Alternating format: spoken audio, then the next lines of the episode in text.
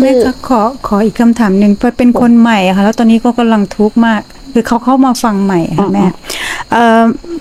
เขาบอกว่าเขามีเหตุการณ์ที่ทะเลาะกับน้องสาวของตัวเอง แล้วก็อารมณ์ของเขานี่ร้อนมากอ่ารู้สึกว่าตัวเองโกรธมาก แต่ในใจต้องข่มจิตข่มใจ เพื่อไม่ให้ตัวเองปล่อยอารมณ์ร้อนโต้ตอบกลับไป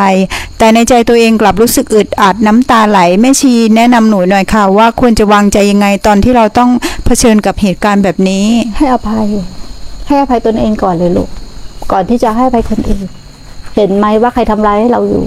เราเองนั่นแหละ ความโกรธมันเป็นพิษ ความโกรธมันเป็นโทษ ความเกิดมันเหมือนฟืนเหมือนไฟที่กำลังเผาตัวเราเองอยู่ โกรธไปทำไม